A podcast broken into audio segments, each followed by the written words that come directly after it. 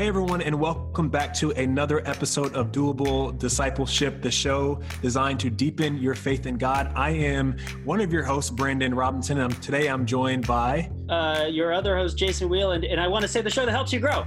The show that helps you grow. Exactly. So, hey, we're back again. If you listened to us last week, we had an incredible conversation with Pastor Tom uh, from our Foundations Q&A Zoom on the topic of the Bible. So today we're back with that same format, but we're going to be tackling the topic of God, right? Really big topic. So I really think you are going to enjoy this conversation. Pastor Tom has just a wealth of wisdom and understanding and study that he is giving to us. So he's going to be going through questions that I know sit with us and that we've all thought about. So gear up for this episode and excited to get into it.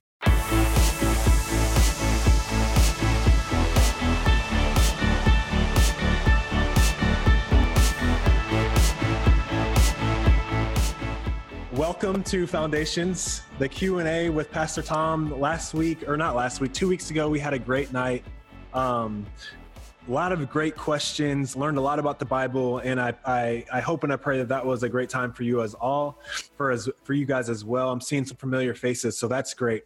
Um, just a quick thing up top we are recording this and we're recording it for the purposes of we're going to put it on our doable discipleship podcast.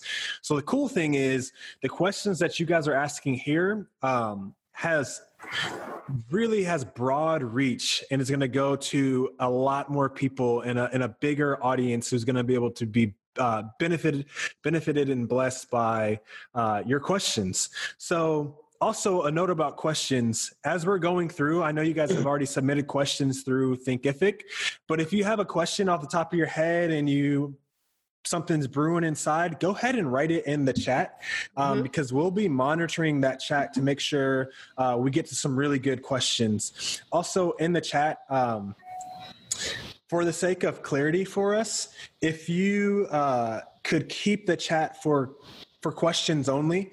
Um, that way, it'll be easier for us to go through and find um, questions for us to respond to and answer. Uh, mm-hmm. So, just a note on that as well. So, I want to pray for us and then we'll jump into the night and get started. Does that sound good?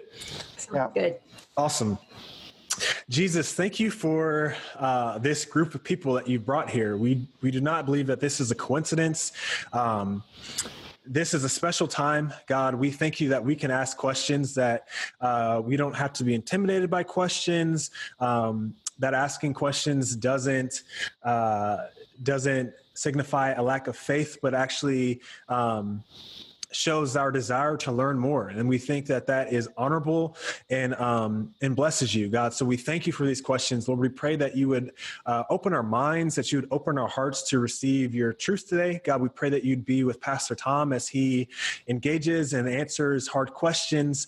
Um, and Lord, we pray that you would just, your hand of blessing and favor would be over this night uh, as we spend time together as a church body, really all across the world, um, and learn more about you tonight, God. So I pray um, that this would be a beneficial night, that it would encourage us, that it would challenge us, that it would inspire us, God, and we would step away knowing uh, more about you and having grown deeper in our relationship with you. We pray all these things in Jesus' name. Amen. Amen. Like I said, my name is Brandon Robinson. I am uh, on the spiritual growth team here at Saddleback. We also have Linda Tokar. Um, she is a foundations whiz. She has been serving in foundations for 18 plus years. Um, so she's going to be moderating for us tonight. She's going to be throwing out the questions. Um, and she may be answering a question here and there tonight. We'll see. We don't know. Um, but she has a wealth of knowledge and is a great resource uh, for our church family. And also, obviously, Pastor Tom, who's going to be, who's uh, pioneered this foundation's content and has packaged it all for us. So he's going to be answering questions for us tonight. With that, Linda, I'll, I'll pass it over to you and you can get us started with our first question. Awesome. Thanks, Brandon. Hi, yeah, everybody. Absolutely. So good to be with you all. Tom, we have some fun questions. Um, so here's the first one that came in on Thinkific. And it says, Some say, I like the New Testament God better than the Old Testament God. The Old Testament God is wrathful and kills people, and the New Testament God talks about loving your neighbor. How do we answer that?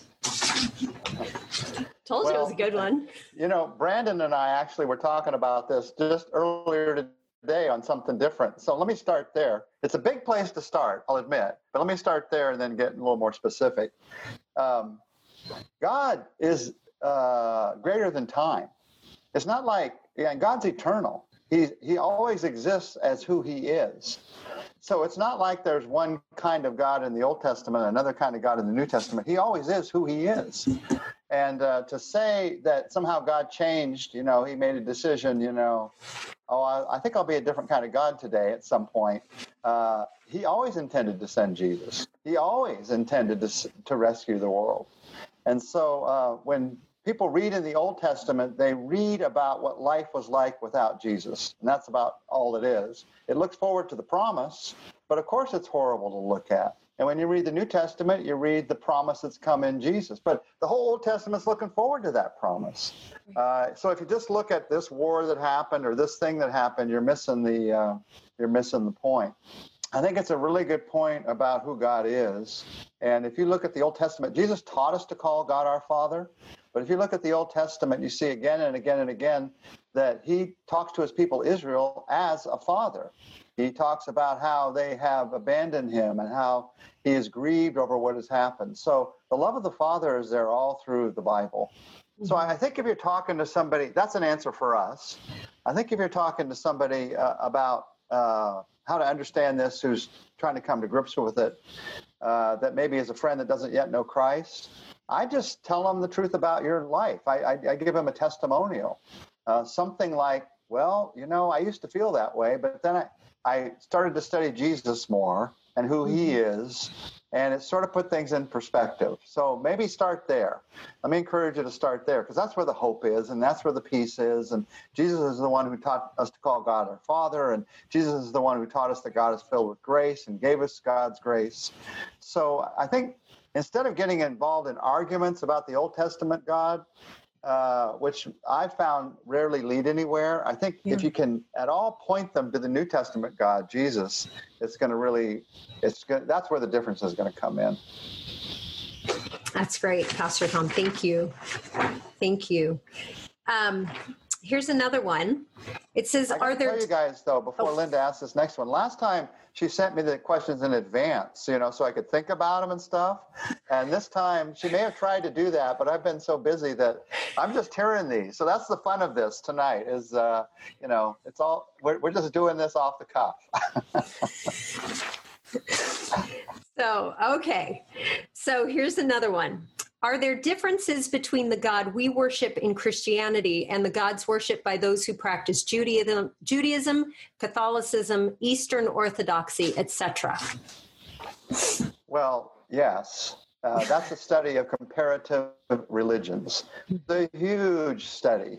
And just because somebody calls something God, it's not God. Uh, first, you have the God, the God with a little g, idol gods of the Old Testament. So let's start there. There's, there's a difference between the little gods, the little g gods of the Old Testament, uh, which were actual stone statues that were supposed to give you fertility or supposed to make sure that crops came in or that the seasons treated you right. So that was that was part of Old Testament worship. And they have names like Baal, and so you see these names of Old Testament gods again and again and again. And they they actually thought of them as like city gods or country gods or family gods. They're just going to take care of me. So from the very beginning, there have been these false gods that have been out there. Uh, in our day, we can look at it. We can see that all whole religions have grown sometimes out of the worship of these false gods. And some of the false gods, uh, many of them come from a person. So a person is elevated to the point where whatever they say is what God says. They may not call themselves God, but whatever they say is what God said. So Buddha, they may or may not, depending on who you're talking to in Buddhism, say Buddha is a God. But whatever Buddha says is what God says. Well, that equates him with God with me, just like whatever that little G God said is what God wanted in your life. And so Buddhism is a false God. Uh, and it's not the same God that we worship. And that's true of many, many, many world religions, Eastern religions. But the, the question also asked about what about uh, Judaism and Catholicism? Uh, it, when you look at the Old Testament, and the God of the Jews, that is the God through which the Messiah came. Now, the Jewish people may or may not, depending on who you talk to, uh, there are many Jewish people who've accepted Jesus as their Messiah today, uh, may or may not accept Jesus as their Messiah, but they're worshiping the same God that we worship. They're just not understanding that that same God is doing things in our lives today that are different. Well, guess what? That could be true of somebody that grew up in the same church as you're growing up in. That could be true of somebody at Saddleback. Somebody could grow up at Saddleback and never come to know Christ. They hear about the Messiah. Really, the reason they come to Saddleback is they want their business to succeed. Let's just be honest. That's the reason they come. Nice and they're and you know they, they talk about the same God that we, but they're not worshiping the same God that we do. They just believe in, in terms of knowledge, the same God that we believe in. So w- whether Jewish or even at Saddleback at our own church, that can be true. Same thing is true of Catholicism. Uh, Catholicism, Catholics are worshiping the same God that we do. They believe that Jesus is God. They believe in the Trinity. So they believe in the same foundational doctrines that we believe in. There are some church history doctrines that have been added to that uh, that result in things like um, needing, needing to give confession so that you can take the Lord's Supper because the Lord's Supper is something that that imparts God's grace to you, that you need it to have God's grace imparted into your life. And those have been added down through the years through Catholicism. But when it comes to the God that's being worshiped, Catholics and Jews and Christians are all worshiping the same God. Muslims and Buddhists and Hindus worshiping different gods. That's a very quick answer for something that could be like a 20 week study of uh, comparative religions. Yeah. Some of these are just like tip of the iceberg questions, you know? yeah, I don't know whoever answered that one. If you have like a follow up, because it's hard, it's so broad, I want to make sure I get to whatever you were thinking about. So if somebody wants to raise their hand and give a follow up to that, that'd be great we will watch for that. Um, here's one that just came in on the chat. It says, We believe that each of the persons of God is of the same essence and is not inferior or superior to others in essence. How does this apply when Jesus prayed to the Father, which indicates the Father's superiority? So, Trinity questions. Yeah. Man, I didn't know we were going to have Trinity questions tonight. Linda, I thought you promised me no, no Trinity questions. Those are hard questions. uh, Jesus recognized in humility the superior, the superiority of the Father. He humbled himself mm-hmm. And became obedient. Philippians uh, chapter 2 says he humbled himself and became a man he humbled himself. He was not humbled by the Father. Right. If Jesus had been humbled by the Father, the Father would be superior. He humbled himself and he became a man. He was born as a man. And then later in Philippians 2, it says he humbled himself and became obedient to the point of death, even death on the cross. Mm-hmm. So Jesus chose, while he was on this earth, to recognize the superiority of the Father. But does that, that does not mean that he was inferior to the Father. He just chose to recognize it for our sake. He chose to recognize it for the sake of what was he was going to do on the cross and all that meant and the obedience that he was sharing with that. Mm-hmm. The cross for Jesus is an act of obedience. It's not an order that he had to follow. It was an obedience. It was a sacrifice. It was a service that he gave. And in order for it to be an act of obedience, he had to recognize the superiority uh, of the Father while he was on this earth. And so the idea that that just because you say you are uh, recognizing of somebody's position means that they are superior, I think we all know that's not true. Um, let me let me try to let me try to find an illustration that's not too filled with political landmines, which is really hard today. But uh, you know, if you walked uh, ten years from now, if you walked into uh, a, a, a, mayor's uh, conference and uh, that mayor happened to be your son. You know, they've been elected. Uh, you, as a mom or a dad, you would in certain ways be superior to that mayor. But when you walked in, you would still show them deference. You might still have to go through uh, all of the checks that everybody else went through, and depending on whether you were with them or not when you came in, you would still do some things that recognized who they were. And that's what Jesus did. he recognized who God was as he prayed to him in that way. He willingly chose, he submitted himself willingly. And maybe that's the most important word is submission. He willingly submitted himself to the will of the Father while he was on this earth. The, the humility for Jesus to do that is beyond our comprehension.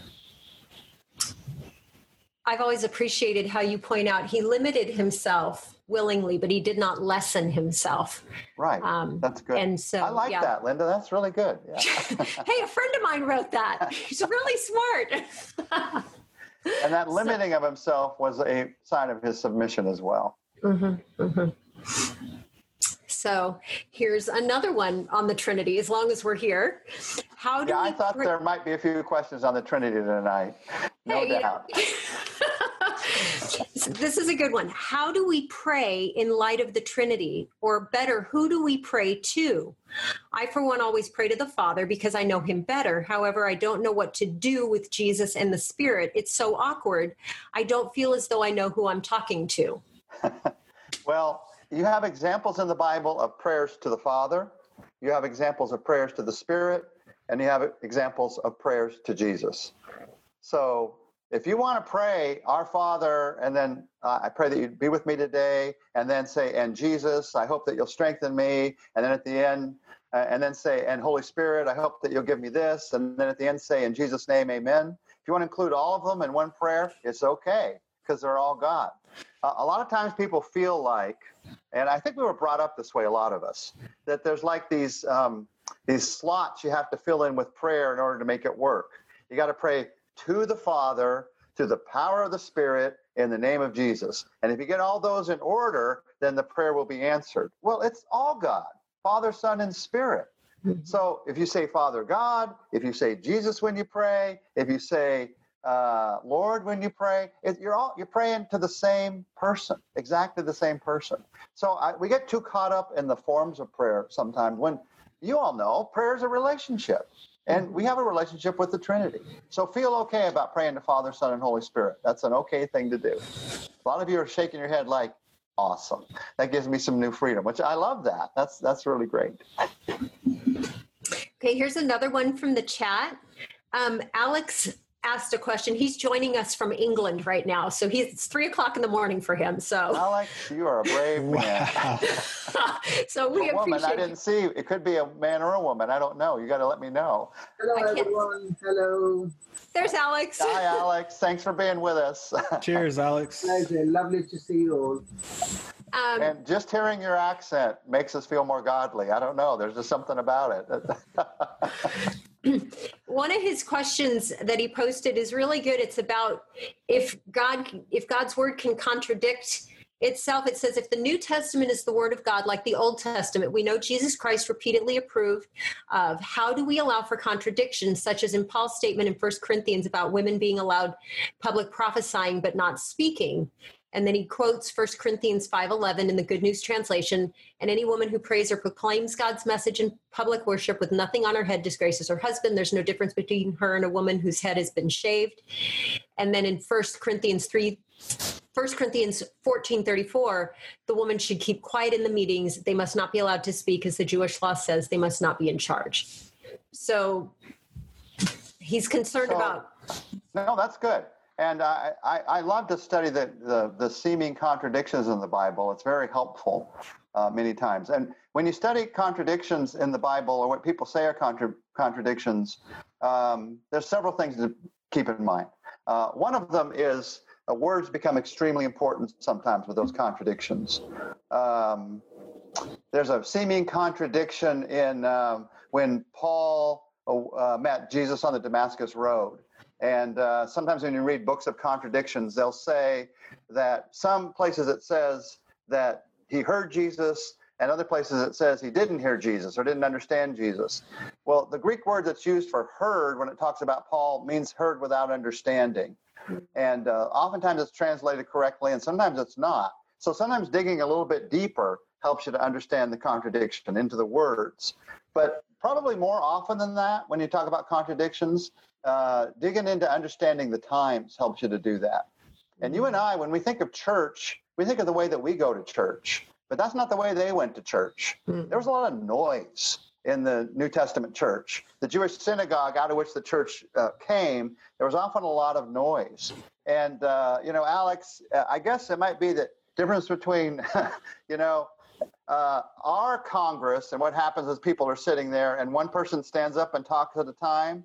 And your legislature in England, if I if I if I understand some of the news stories I see, everybody sometimes is talking at once, and you have to quiet everybody down.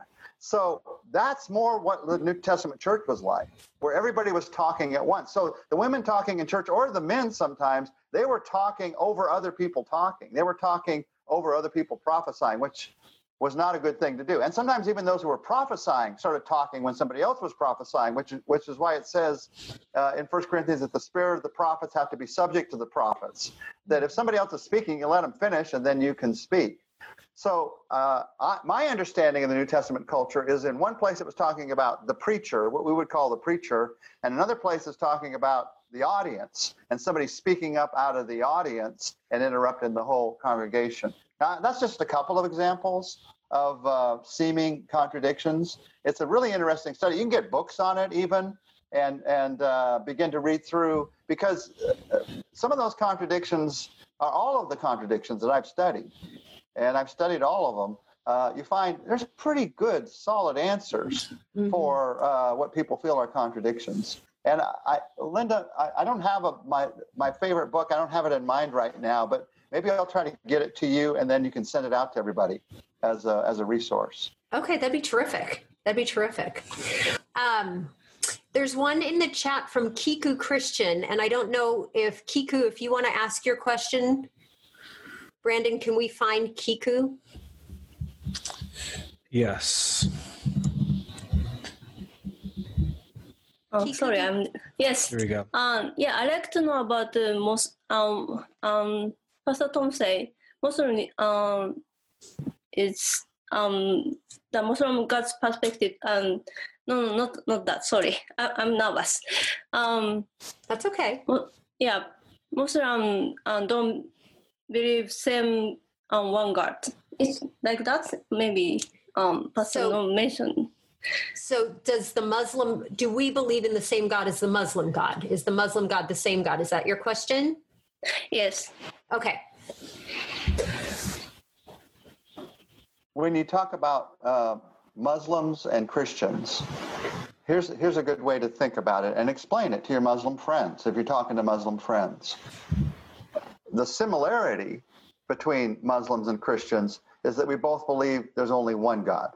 It's very important. Just like Jews, uh, Jews, Christians, Muslims, we believe that there is only one God. Uh, Hindus would believe that there are multiple gods. We don't believe that. There's only one God. But the difference between Muslims and Christians is that we don't believe in the same God. And by that I mean, if you read uh, uh, the Quran, if you talk to Muslim scholars, the character of God, who God is, and the ways of God, how God works in this world, are described very differently uh, by Muslim scriptures than they are described by our, our uh, the truth of God's word. And so we believe it. We believe that there is is one God. That's where there's a similarity, and it's good to say that with a Muslim friend. Hey, we, there are some things we we agree on. We agree that there is one God, but there's some things. Let's be honest, that we disagree on. And one of the main things we disagree on is the very character of God. And then you can begin to walk down that. We believe in a God of grace, obviously, uh, a God whose salvation came through the cross, the cross of Jesus Christ. And the power of that cross is extremely important in the God that we believe in. Obviously, Muslims and Christians believe very differently about Jesus. Muslims believe that he was a prophet and was not God. And so when you think of who God is, we believe in God, uh, that God is Father, Son, and Holy Spirit. And so I would say uh, that the greatest difference when you come to the character of God is uh, not believing that Jesus is God. And that is true of that's true of Mormons.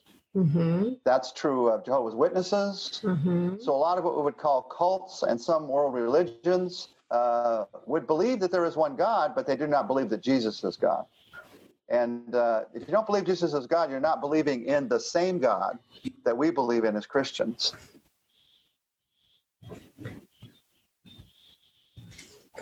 You, you may know, a lot of you, that um, for years, uh, a group of us at Saddleback have uh, been invited uh, by the local uh, when they're doing um, different celebrations actually mm-hmm. to become go, go and just join with them. And we've invited them to come our muslim friends to come and join us for christmas and easter which they have done.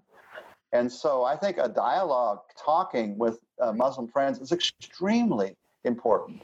Uh, saying that because we don't have the same god we don't have anything to talk about no we have more to talk about we have more to talk about because we want to help our friends to understand the God of grace that we have in Jesus Christ, that, that we have in the New Testament. Thanks, Pastor Tom. Um, the uh, I have another question here that says, "What does self-existent mean, and what should it mean for us? Like, what does that mean that God is self-existent?" Yeah, we didn't talk about that. I mean, much in uh, in the two weeks that we studied God. Right. It's one of the characteristics of God. Uh, you know, omnipotence, omniscience, uh, all these huge characteristics of God. And to be self-existent God, means God doesn't need anything outside of Himself to exist. Right. We need to be created. This world needs to be created. Angels needed to be created, but God, He doesn't need anything outside of Himself to exist to me, not, not everybody describes it this way, but to me, it means an additional thing. It also means that God doesn't need anything or anyone outside of himself to be complete or to be whole, or you might even say it in human terms to be happy or to be fulfilled. Sometimes people talk as if uh, God created the world and created human beings, and that made him more fulfilled. That gave him like a purpose. he did not need to create anything to be fully satisfied and complete in who he is. He was already perfectly eternal. And the only reason he created us is out of love. The only reason he created us is out of the person that he is. But he didn't need to create us. We don't complete him in any way. He enjoys our worship. There's no doubt about that. He is mm-hmm. pleased when we serve. He takes he takes joy in his creation, but he doesn't need his creation. And that's a we don't always make that distinction. Even I don't sometimes in the way that I talk. But it's important sometimes to come back and realize, look, God doesn't need me. He doesn't need me at all. And that doesn't mean he's selfish or he's prideful. That's the other thing about being t- truly self existent. He's not prideful in this, he just is who he yeah. is eternally. Um, Alex posted a follow up to your discussion of the Muslim God and, and the different gods, and it says, "But wouldn't you say that Muslims, Mormons, etc., believe in the one Creator God? The only difference is the refinements and understanding of that Creator." Well, yeah, I guess that's true. It's the refinements and understanding of who our Creator is. That's what I was saying about believing in one God. So monotheist. We're all monotheist, but Christian the focus of that is Christ. So we are Christ centric. Uh, we are monotheists. We believe in one God, but Christianity is centered on Christ, centered on the cross, centered on his grace and what he's done for us. And without the cross, without what happened at the cross, there is no salvation. There is no eternity for us. And without Jesus being truly God, there is no power in the cross. That's why that's why all this ties together in such a powerfully important way. So yes, that is true. They, we believe in one one Creator God, but the big difference is the cross and Christ and what we believe about grace and salvation, and that Jesus is that Creator God.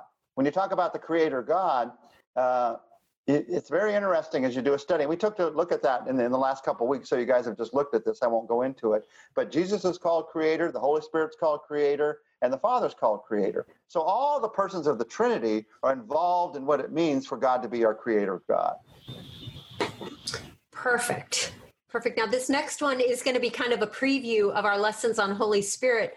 But what is the nature of the Holy Spirit? Because we said, you know, it has the, the diagram that shows that he's God, but is he a person? Is it a force? What is the nature of the Holy Spirit? What What is that? Yeah, I'm going to tell you what you're going to learn in a couple of weeks, and then you guys are going to go, "Well, I'm done. I don't have to do those weeks." he he is a person. When we say spirit, our minds go to a force. Our minds go to not a person, uh, but the Holy Spirit is a person. Well, let me tell you something. I, I, maybe we talk about this. I don't. I don't think we do uh, in the two weeks on the Holy Spirit. Uh, it's interesting in the Greek language. Uh, the word pneuma, spirit, is a is a it's a word that's in. You can have masculine, feminine, and neuter. Those of you that you know do Latin or other language, you know what I'm talking about. So the word spirit is a neuter word. So it doesn't, it's not masculine or feminine. So it should have a neuter article with it. But they always put a masculine definite article with it, saying it's a he, it is a person, the Holy Spirit. They break the New Testament, the Greek breaks uh, uh, language rules again and again and again and again when talking about the Holy Spirit because the Holy Spirit is a person. And so you and I, he is the hardest one for us to think about as a person. It's easy to think about a father even though God is everywhere and He's so great, the, the picture of a father is really easy for us to grab onto as a person. And it's easy to think about Jesus because He walked this earth. We have all these pictures of what He did. But the more I can picture the Holy Spirit as a person who's interested in my life, who, who grieves with me, who comforts me, who strengthens me, the more I can begin to do that, the more I can connect with a personal power in my life that maybe I haven't connected with before. This is a this is a really key issue in my life, and I think in a lot of our lives, is connecting with the personal power of the Holy Spirit. And in order to do that, I think it begins by realizing that he's a he's a person. That's where it starts. Perfect. This is an interesting one. Some of the more modern translations have tried to make God male and female, like our mother, father. You know, they've done some sw- weird things. Is God a man or a woman? Is the question. He's neither. He's not a man or a woman. But throughout the Bible, he is re- he's related to as a father. Mm-hmm. Uh, he is called he. So he's pictured in male terms. Right. But um, remember, when God created us, remember, uh, we'll talk about this in a couple weeks too, but I'll go ahead and say it now. You guys are getting all these previews. Uh, remember when God created Adam and Eve? It says, it says he created mankind in his image male and female, he created them. This is extremely important. It takes both men and, and women to reflect the image of God, both men and women. a man by himself, a woman by herself cannot fully reflect the image of God because it says he made us in his image, male and female, he created them. So it takes both. So while throughout the Bible, we're very clearly given the picture or the image of a father or he when we're talking about God. Uh, throughout the Bible, also, we're given this picture of it takes both men and women to fully represent the image of God. And so. God is not a man or a woman, He is God. He is, we talk to Him as a father, but we also recognize that it takes all of us to fully reflect who God is, who God truly is. Excellent. Here's another one. I have a Jewish friend who won't say the name of God. They're they don't say God's right. name. Why is that? What is it about the name of God that they don't say it, but we do? What's happening with that? Well, they very strongly believe, uh, and if they are Orthodox Jews, they believe that not not not all the names of God, but a certain name of God is not to be spoken because it is so holy. That's the belief. It is so holy. And it's the name uh, in, in English, uh, it's YHWH. Mm-hmm. Uh, in Hebrew, in the Hebrew language, there's no vowels. They, they always they just knew what the vowels were and they put them in. So it, if you look, if you saw this name in a uh, in a Hebrew Bible, it would be the letters YHWH. We pronounce that Yahweh sometimes. Have you ever heard that name? That's the most holy name of God. And they believe that pronouncing that most holy name of God is taking God's name in vain, that you shouldn't even say that name. Uh, mm-hmm. because it's so strong in this that in a, a, lot of Hebrew scriptures or scrolls that they would do in Torah scrolls, uh, that name would be brought out in a bold way to make sure you didn't accidentally say that name because they believe God's judgment would come upon us if we did that. Now, as followers of Jesus Christ, we still believe, we just as much believe in the holiness of God's name. Uh, but we believe that because of what Jesus did, God has brought that Holy Spirit, He's called the Holy Spirit, we're back to the Holy Spirit, even into our lives. And so we're able to say the name of God because we're connected with God through Jesus, and His Spirit is alive in us, alive in our lives, and so uh, alive in our hearts. And so, uh, if you have a Jewish friend who says, "I don't want you to pronounce that name," I think it's a kindness not to. Mm-hmm. I, I don't. I think if they say, "Let's not pronounce that name," you say, "I, I can do that. I can say Elohim." If you have to say it in, uh, if you have to say a Hebrew name, you can say Elohim or something like that. Uh, you know, but to say Yahweh or Jehovah is also another way of saying Yahweh. That's a that's a more standard way of saying it. All uh, that's that's a recognition of the holiness of God, and it's not a bad place to build from. If you're if you're talking to a Jewish friend, to say that that is just meaningful to me that you recognize God's holiness like that. I mean, it mm-hmm. reminds me of of Isaiah and what happened in the temple and the angels singing, Holy, Holy, Holy. And actually, I want to have that kind of attitude towards the holiness of God. I, I want to, that's one of the things I seek as a follower of Christ. I think honoring that attitude might be a bridge to a greater conversation with a Jewish friend. So somebody just posted. So is does Yahweh correspond to the Father or to the Son or to the Holy Spirit? well, as long as we're on it. it. It's a name that's it's a Hebrew name throughout the Old Testament, and so it more corresponds to the Father. Got it. Got yeah, it. Because most of the time you see the names of God in the Old Testament. Uh, as Jesus said, call God your Father in the New Testament, he's reading back to the Old Testament. Sometimes mm-hmm. the Spirit is talked about in the Old Testament as well. Uh, but obviously, the Son, we get to see him a few times in the in the Old Testament. Right. Uh, he's pictured in advance of who he's going to be spiritually. He doesn't become flesh. He doesn't become a human being until the New Testament, and now we know who Jesus is. So, speaking of Jesus, during the time in between the time Jesus died until he was risen, what happened with the Trinity? This is one of the great questions of theology that somebody just asked. This is awesome. Because there's some people who think, okay, he died. So he just was not existent for three days. What? The Trinity wasn't existent for three days? The Trinity is God. You cannot, eh, God is the one who holds the universe together. You can't have the Trinity not existent for three days. Everything would fall apart. So, where was Jesus for those three days? He wasn't not existent. We don't know where he was. There are some guesses that people have that you will read. Uh, the strongest guess, and it is it is a guess based on scriptures. Uh, there's no certain scriptures about this. Uh, is that he descended into hell, and he proclaimed the gospel to those who came before him, and he told them the good news. Uh, but he didn't descend there to give them a chance to accept the good news. Uh, we are told that this happened, by the way, that Jesus descended into hell and that he mm-hmm. told the good news. We're just not told that it happened during those three days. That, that's the assumption that some people have. Well, well, that's when it happened. Uh, which, well, okay, maybe that's when it happened. Uh, and he told them the good news of the gospel, and that the good news of the gospel meant uh, the reason they weren't being saved was because uh, they had lived lives for themselves, they had lived lives selfishly, and uh, they were not saved by the grace of, Jesus. Uh, we also know, by the way, uh, this is something different than I'm explaining now, but it's important to know that there are people from the Old Testament who were saved by the grace of Jesus. So, how were they saved? How in the world, before they lived before Jesus was born, and yet they're saved by the cross? Well, time doesn't mean anything to God. God is uh, greater than time.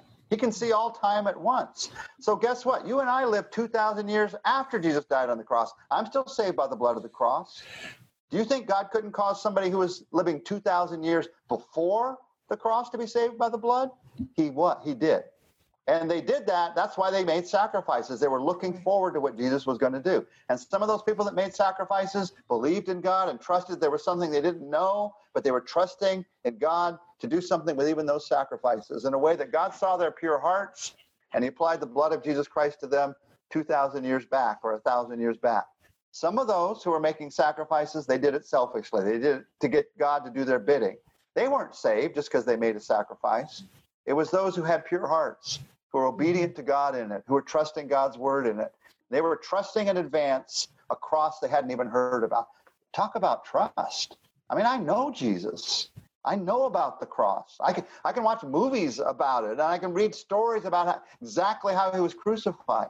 They didn't have that, and yet many many people of Old Testament times are going to be saved. We're going to celebrate with them forever, uh, with those Jewish people because they trusted and were obedient to God in the sacrifices. That's great. Now I'm getting a couple of questions that are kind of related to Bible. Is that okay? Can we oh, yeah. filter some of those in? That's Yeah. all right. Okay. Wasn't sure if there were rules. um, one of them that actually I've gotten a couple of times, and it has to do with, and we didn't really talk about this last time, was you know, you have the Protestant Bible, then you have the Catholic Bible with the apocryphal books, and then you have the pseudepigraphal books, and which are not in either. And so, but people are kind of asking, how do you know?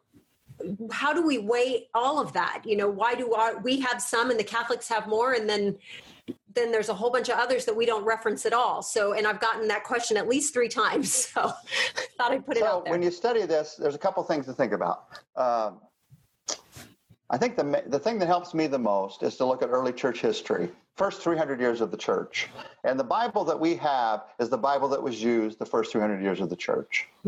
Uh, that's that's a, a clear. You can clearly study history and figure that out, and then you see how. One of the reasons we know that is about 300 years in or 400 years in, uh, they had a, they started to have these meetings where people started to argue to put other books in. Maybe this book should be in, or to take some books out. Maybe I don't really like that book. Let's take that book out.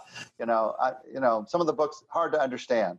You know, I, I don't I don't want that book in. Revelation. I don't uh, I I don't even want to teach that book to my church. It's hard hard to teach. Maybe we should take that book out. So there were these arguments, but this was like 300 years in. Uh, immediately, the New Testament was accepted as as the books that we pretty much have now. What happened over time is that some uh, other books began to be included based on um, church history, and the need of church history. It was uh, in the Catholic Bible. There are the books that are included. Many of them help to support Catholic doctrine, which is not in the New Testament. And so, well, let's add this book in, and let's add this book in, and that's let's add this book in. And uh, you know, as we study through the Bible, when you start adding books in, you get in big trouble. If you look at many of those books, and if you look especially at some of the other books that you hear talked about today, like uh, I don't know, you hear about the Gospel of Thomas and some of these other books. Uh, these books are clearly false doctrine books. Uh, one of the reasons you know that is the Gospel of Thomas is written hundreds of years after Thomas died, you know, by a guy not named Thomas, which was okay in that day, by the way. If you wanted to put somebody else's name on your book, you could do it in that day. If it was going to sell more, if more people were going to read it, no problem. You know, it's sort of like today, somebody taking over a famous person's Facebook page and they put their name on it and they can get more hits that way. That's what people did in that day. But now today we pick it up and people go, "Oh, this is like the lost gospel. This is the unknown God." They wouldn't have ever thought of it that way in that day. I mean, it's hundreds of years later. They would have clearly known. I mean, it would be like us today. Some guy uh, in Florida writes a book and he puts Abraham Lincoln's name on it, The Wisdom of Abraham Lincoln. And everybody knows that guy wrote it. Would anybody today go, wow, this is really cool? Things from Abraham Lincoln I never read. No, of course not. But let's suppose the world goes on for 2,000 more years. I hope it doesn't. I hope Jesus comes quickly. But let's suppose we get 2,000 more years. 2,000 years from now, somebody could go, well, maybe this really is some writings of Abraham Lincoln. Without studying the history of it, you just wouldn't know. And so um, these these books that were added later do not have the same historical accuracy uh, or uh, credibility that were in the New Testament, and they weren't written by the early apostles. Uh, God used the apostles to write the New Testament, the ones that followed Jesus, that were close to Jesus. Well, that makes sense to me. Uh, Paul ta- calls himself an apostle like born lately. He got to meet with Jesus on the Damascus Road, and uh, we don't know a lot about this, but he apparently was taught by Jesus out in the desert for a couple of years. How many meetings they had, how long the classroom was, we don't know. but they had at least a few meetings out there where he was taught by Jesus spiritually in his resurrection. And so that's the difference between those. And that's why some of those later books got added. Uh, so what I really like to do is in history, just go back to the first 300 years of the church mm-hmm. and see what we used as Old, New, Old and New Testament. One more Bible question, um, and this is a it's really important. How do you know what to follow from the Old Testament versus the New Testament? You know, there's things in the Old Testament that we don't do anymore. Yes. How do we know? Well, you re- you start on the New Testament. You rely always on the New Testament, Absolutely. and it and you read back to the Old Testament, mm-hmm. and uh, Galatians, um, James say the same thing. We now live by one royal law, or now the law is summed up in one thing. And when it comes to how we relate to God, it's love the Lord your God with all your heart, mind, soul, and strength. And then both Galatians and James says when it comes to how we relate to each other, which is a lot of these questions about laws, it says it's summed up in the law to love your neighbor as yourself. Well, if you do that, if you love your neighbor as yourself, you're obviously going to keep the Ten Commandments. you can't love your neighbor as yourself and murder your neighbor. Can't love your neighbor as yourself and steal from your neighbor. Impossible. So he's given us the higher law. But that you can read back into the Old Testament. If I'm loving my neighbor as myself, I am going to keep these laws in the Old Testament. And I, I did talk about this last time when we talked about the Bible. Uh, the laws of the Old Testament, some of them are civil laws, but they were what they were supposed to do as a nation. Uh, some of them are sacrificial laws or Levitical laws, what they were supposed to do in the temple. And some of them are moral laws, how they were to live. Well, we don't live in a theocracy, so the civil laws don't apply to us. We don't live making sacrifices in the temple anymore. So the Levitical laws obviously have uh, meaning because they looked forward to what Jesus was going to do on the cross, but they're not binding on us in any way. Uh, what we do have is the moral law. The moral law is a, a law that still helps us to understand how God tells us to treat each other as our neighbor. So that's why it's good sometimes to look at the book of Proverbs, book of Psalms, some of the laws to understand that. The thing about this thing of the laws, you're looking at it, you might, you might go back and read the book of Galatians. Uh, and Gal- Galatians teaches that the law was a teacher, uh, a pedagogue, a teacher, uh, someone who teaches us. And the idea of a pedagogue was somebody who taught a child until they were able to take on adult responsibility. And that's the picture that the book of Galatians gives of the law. And the idea there is we used to be children in the Old Testament times spiritually, but now we have become adults spiritually because of Jesus Christ. So we don't need that teacher anymore. We have, in essence, outgrown that teacher. Does that mean we don't appreciate that teacher? Does that mean that that teacher didn't have any value when that teacher was teaching? Absolutely not. There's still value in Old Testament times, particularly of Old Testament laws, but now we have outgrown, in one sense, spiritually outgrown those laws. So that's a lot about the law. There we go.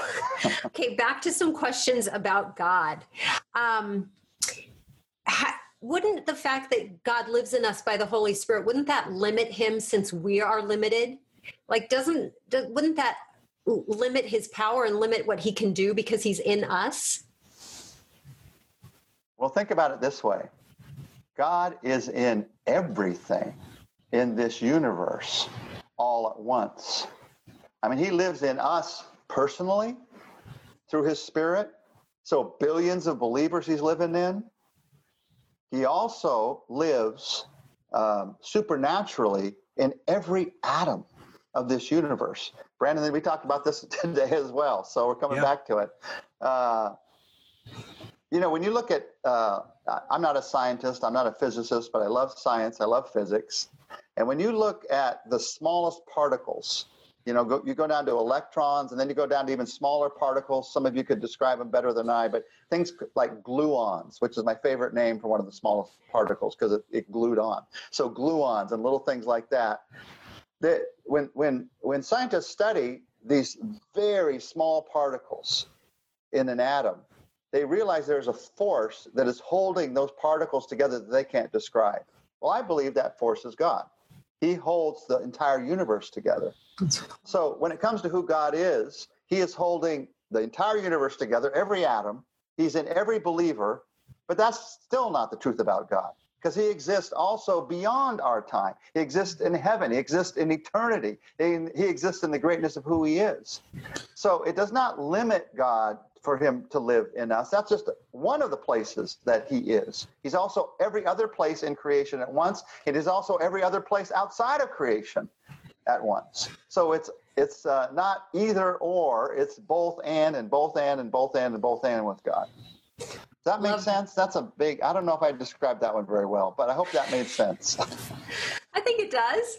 I think it does. Another question. Um, you know, we talked about God as the Father. Um, Mormons sometimes say that there's like a heavenly mother that rules with God the Father. Do we have any? What do we think about that? What do you know?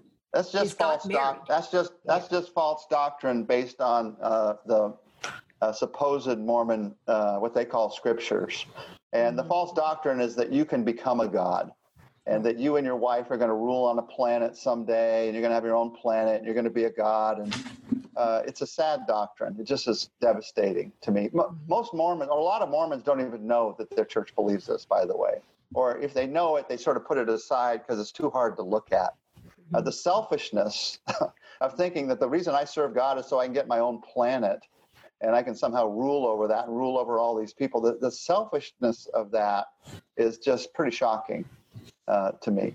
And I know uh, there's some in, who, who I've talked to who are Mormons who say it's not selfish, it's about serving. And it, even when you say that, it is a false doctrine. There's nothing in the Bible about that. The Bible teaches us that you and I together equally are going to be worshiping God throughout eternity. It doesn't mm-hmm. teach that because I happen to join one denomination of church over the other, I'm going to rule over the other people of all the other denominations. That's a that's a very sad doctrine to me, and a false doctrine. False yeah. doctrine. Yeah. What about this one? I thought this was interesting. Is the Trinity unique to Christianity? Does any other faith have the Trinity? No, no other faith has the Trinity. Uh, no human being other faiths uh, human beings come up with that. No, no human being would come up with the trinity uh, because it doesn't make sense. It's not reasonable to us. This is jehovah's witnesses big argument about the trinity. If you ever get in a if you happen to i'm not suggesting that you should. I don't even think necessarily that you should honestly. But if you happen to get in a discussion with a jehovah's witness one of the things they'll share with you is it's just not reasonable.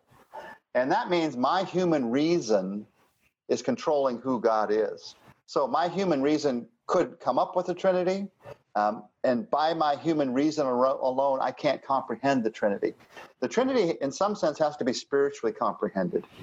And even then, you can't totally figure it out. I mean, it's God, it's the Trinity, it's greater than you are. And that bugs some people. They just can't stand that. They want to be able to explain everything.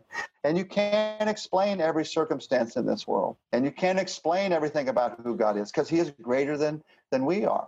Mm-hmm. Uh, Augustine said, and we, we did talk about this uh, in the two weeks on, on who God is. If you can understand it, it's not God.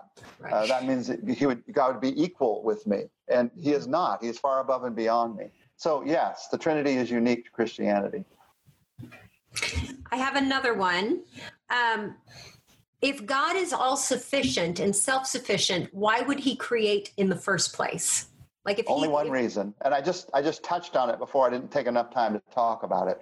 The only reason is love. He created out of His character, um, and we can maybe relate to this a tiny bit. Some of you, when you got married, life was wonderful. I mean, you were together in this awesome apartment and you were in the city and you were going out for this meal and that meal. And, and maybe you both had some good jobs and you got to afford this car. And then one day you said to one each, to each other, maybe we should have a baby. Why did you have a baby? It did not help you with your car. It didn't help you with your lifestyle, you know, and your selfishness. The only reason you had a baby is because you were created by God and you were made to love. And you wanted to bestow the love that's in your heart on someone else. And that decision is a reflection of God's character. And so the only reason God created is because he, he, he loves. Now, I know some of you are not uh, you are not parents yet, and some of you may be in that apartment and you maybe have that car, you may be able to go out, but you haven't been able to have a baby. And I don't want to paint the picture that it's all like roses for you and everything is great because the, the ache that you have in your heart is also a reflection of the fact that God is a God of love. The reason you want to bestow that love, you're not satisfied with just things. You want to bestow that love on someone is because God made you and he made you to be like him in some ways. And one of the most powerful ways, God is love. And so one of the most powerful ways that we are like God is in the way that we love. And so um, I, would say I, I, don't have any other description for it. I mean, maybe when we get to heaven, God can give us some other reasons. But throughout the scripture, we're very clearly told that He created us out of love, uh, that we are an expression of His love, we are the reflection of His love. And uh, so God's character of love is just all over this decision to create. I have one more that just came up in the chat, and I think that'll be our time. It says, When people say Mother Nature, is that like an angel God uses to tend to that area of our life? And do angels have a role for us at all? So, two, two questions. One, uh, some of these phrases that we use, uh, are just uh, they come from history or they come from poetry or those kinds of things. And mother nature is one of those kinds of phrases. So it doesn't have anything to do with the bible. Uh, there's no phrase of mother nature in the bible. Uh, it does say in psalms a couple times that god cares for us not just like a father but like a mother nursing her children. Mm-hmm. so there's a couple of times that when the, in the book of psalms god is pictured as not just a father to us but also as a mother to us. But nowhere is there this um, almost a, a, fable character of Mother Nature, except in, in poetry or in fables or those kinds of things. So, Mother Nature is not uh, uh, an angel, but Mother Nature uh, also is uh, can by with some people can be a distraction from the true God because they begin to think of nature as God. Uh, because God created everything, and because nature is so powerful and we can see it, I mean, we can see the wind, we can see the trees, we can see a waterfall, we can see the ocean. Uh, for some people, especially people who are only connected with what they can physically see, they haven't connected with their spiritual selves at all. It's very tempting to try to feel like God is in nature or God is nature. This is true from New Testament times. Pan was a nature God when you think about uh, worship of, worshiping of God, and it's very true in our times uh, when people may not say they're worshiping God, but they say uh, they worship nature. Their focus is on nature. So there's a, there's a real, there can be a danger in that. But then the other question was about angels. And yes, there are angels. Uh, the Bible, you know, they're all through the Old Testament, angels showing up at the right time, at the right place to do God's will. And they're all through the New Testament. You read the stories of uh, Jesus' birth, you read the stories of Jesus' death, even, uh, the angels that could have come, the angels that were there ministering to him. And so uh, angels are uh, not talked about a lot. I haven't. I don't think I've ever preached a sermon on angels, but I do know that I've been ministered to by angels. I do know that all of you have been ministered to by angels in ways that you've seen or not seen. Uh, do we have to see them? Uh, no, no, because the book of Hebrews says we don't worship angels. Right. We worship Jesus. And since we see Jesus, he's the one we give praise to. So if Jesus sent an angel to rescue you from a difficult circumstance or to comfort you when you were in a, a desperate situation. Uh, if Jesus sent an angel to do that, you don't have to figure out who the angel was and then praise that specific angel. You can just say, Praise Jesus, because guess who sent the angel? Right. Guess who sent that? And guess who we're supposed to worship anyway? They got involved in the in the book of Hebrews. They got involved in New Testament times in angel worship uh, because they really got connected to what angels were doing. And the, the first part of the book of Hebrews is a great warning against worshiping the angels. And it focuses on uh, instead on, on worshiping God. Do we have time for one more? Is that okay? Yeah. Okay, great. And you this kind of keep them coming. These are great. These are awesome. And this one I think will tie to the nature of God and also some of what's going on in our world even. It says Pastor Rick Pastor Rick in one of his sermons says love sometimes comes out as hate. And he went on to say he hates the raping of women, etc. Does that mean we should hate horrible things and people like Hitler and other dictators who murder thousands of people? So this this sense of do we hate what God hates? How does that work? The word uh, for God's hate that you see throughout the Bible is the word wrath. Mm. You know, you were you hear uh, of the wrath of God talked about in the book of Psalms, or the wrath of God that's even pictured for us in, in, in the book of Revelation, and um, the wrath of God against sinners is talked about in the Bible. Um, and you and I, we we struggle with that because we want to think about the love of God, and that God is a God of love, not a God of anger or wrath. But you need to understand that wrath is an expression of love. It's not like God sometimes is angry and some God God sometimes is loving. And some days you get the good God, some days you get the bad God. Wrath is an expression of love. And the reason that God hates sin, the reason God has wrath against sin, because he knows what sin has done to his creation. He knows what sin has done to his children. How deeply it has hurt his children. And that's what you and I need to connect with. We need to connect with it these days. We, see anger coming out in our country about what has happened with racism in our country for not just decades, but hundreds of years. And there's feelings that people have about that. And unbelievers, all they can have sometimes is hate. All they can have is anger. But you and I, as followers of Christ, we can connect to the love of God and do not think that the love of God means you have to think, say, everything is okay. We have to be lovely. You know, we have to, we have to be nice if we connect with the love of God. if every one of you that's a parent, if somebody is hurting your child in the street, you're not going to be lovely and nice.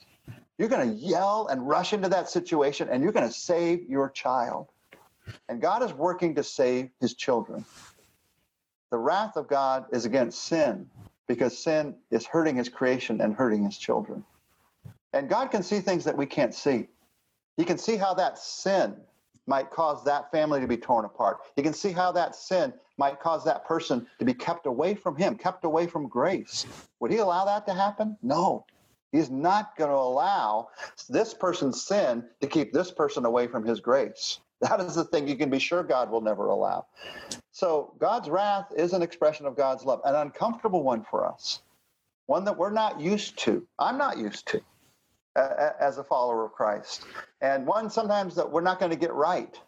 Even as we walk through this together, this time of racial reconciliation, we're not going to get it right sometimes. And my invitation to all of us in this time is to keep the conversation going and just be humble enough to say, I'm not going to get it right sometimes. But don't back off, enter in.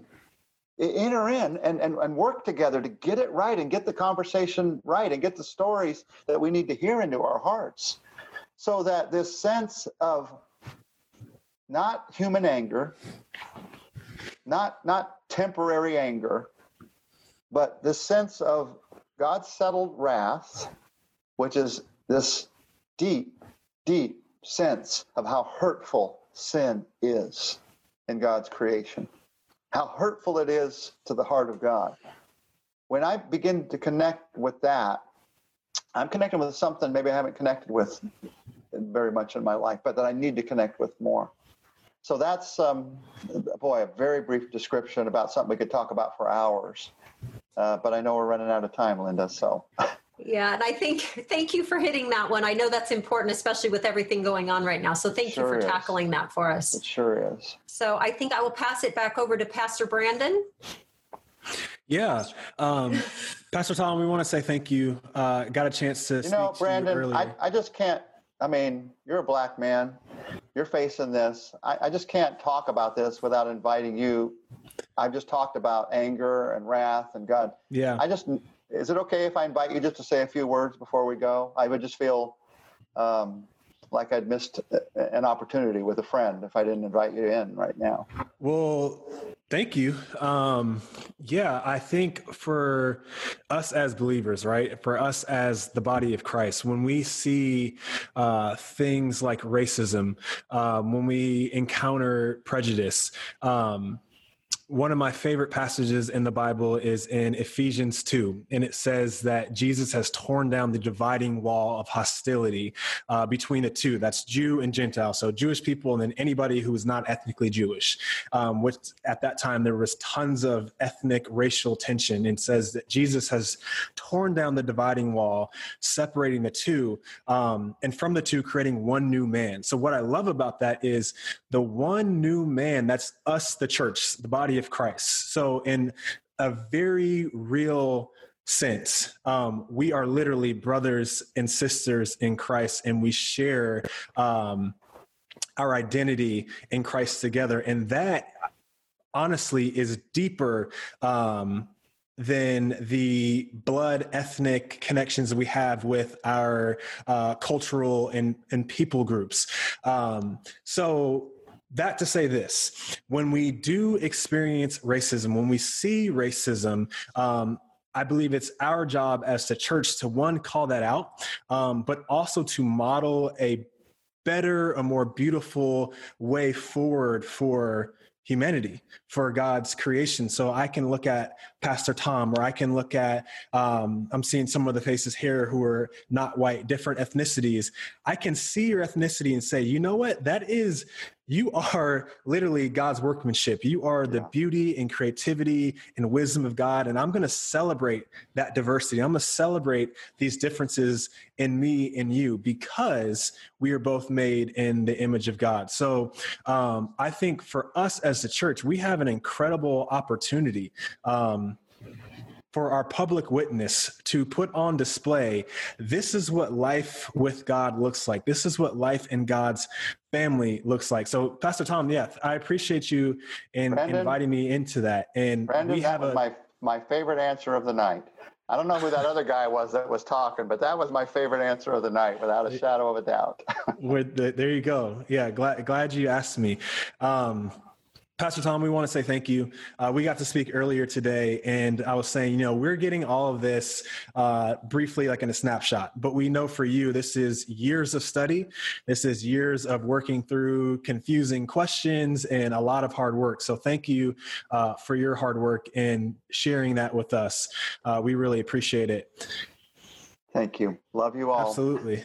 And thank you for you guys for being on the call, for submitting questions, for asking questions in the chat. You know, we are all benefiting from each other's curiosity and mm-hmm. questions that we have maybe always wanted to ask. So thank you guys for um, being active and taking and engaging the foundations class. I wanted to let you guys know about two opportunities. One, if you're working through the Bible, Pastor Tom has a great resource called Drive Time Devotions. Um, on every chapter. So, whatever chapter you're going through, if you feel stuck or you have questions, uh, go ahead and check out Drive Time Devotions, and he walks through. Um, the Bible for us and with us, so that is a great resource for That's us. Good. We start we start Proverbs actually on Monday, so uh, Proverbs, like a five week study through Proverbs. If you want to join, so that might be that. a great place to start for you. Um, and then we also have class 201 coming up this uh, this Sunday at two o'clock. And in class 201, we're going through different spiritual habits like reading the Bible, prayer, fellowship, uh, generosity. What do we do? How do we use our money? So that is a great uh, also a great resource for you. And if you have not uh, gone through the class system in class 201 we would love to see you there as well. So we'll be on again june 25th that's two weeks from now same exact time 7 o'clock on june 25th so take that this two weeks and go through jesus uh, on the thinkific course.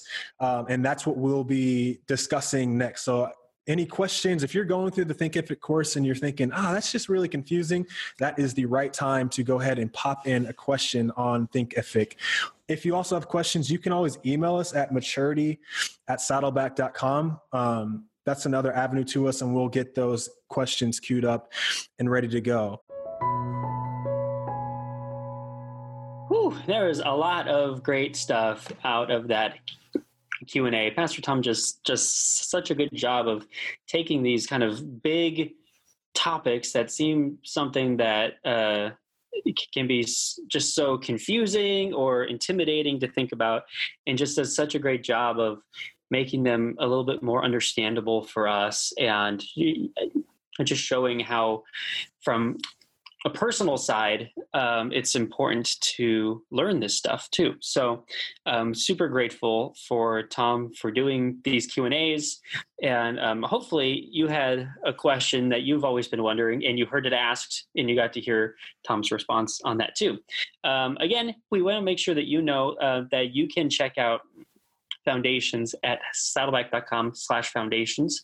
Um, yep. Our course is still uh, ongoing, and you can find uh, info on how to buy the book, how to do the class, you know, all that fun stuff. Um, so next week, we're going to be doing our third foundations q&a um, that we did on the topic of jesus and so we will be airing that q&a on this podcast next week so be sure to come back. Friends, we love you. We're praying for you. Invite us. Hey, if you have any questions that you've always wondered, email in maturity at saddleback.com and uh, we may be able to slide them into a future foundations q&a too or we could just like write you back or talk about it ourselves on the show we'll decide um, but anyway uh, we'll see you guys next tuesday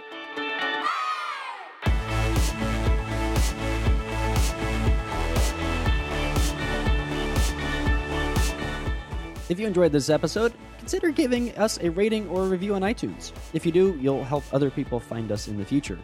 You can also listen to these episodes on YouTube.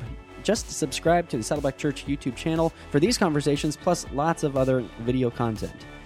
And if you are already listening to us on YouTube, subscribe to the Doable Discipleship podcast on Apple Podcasts or your favorite podcasting app so you can listen in the car or wherever else you go. Don't forget to visit saddleback.com slash doable to check out all of our previous episodes. And go to saddleback.com slash grow to find spiritual growth resources and view a calendar of upcoming events. Lastly, you can always get in touch with us by emailing maturity at saddleback.com. Send us your thoughts, send us your questions, your Bible questions, your life questions, whatever. Who knows? Your question might just inspire an upcoming episode. Thanks again for tuning in to Doable Discipleship. I'm Jason Whelan, and I hope you'll join us again next week.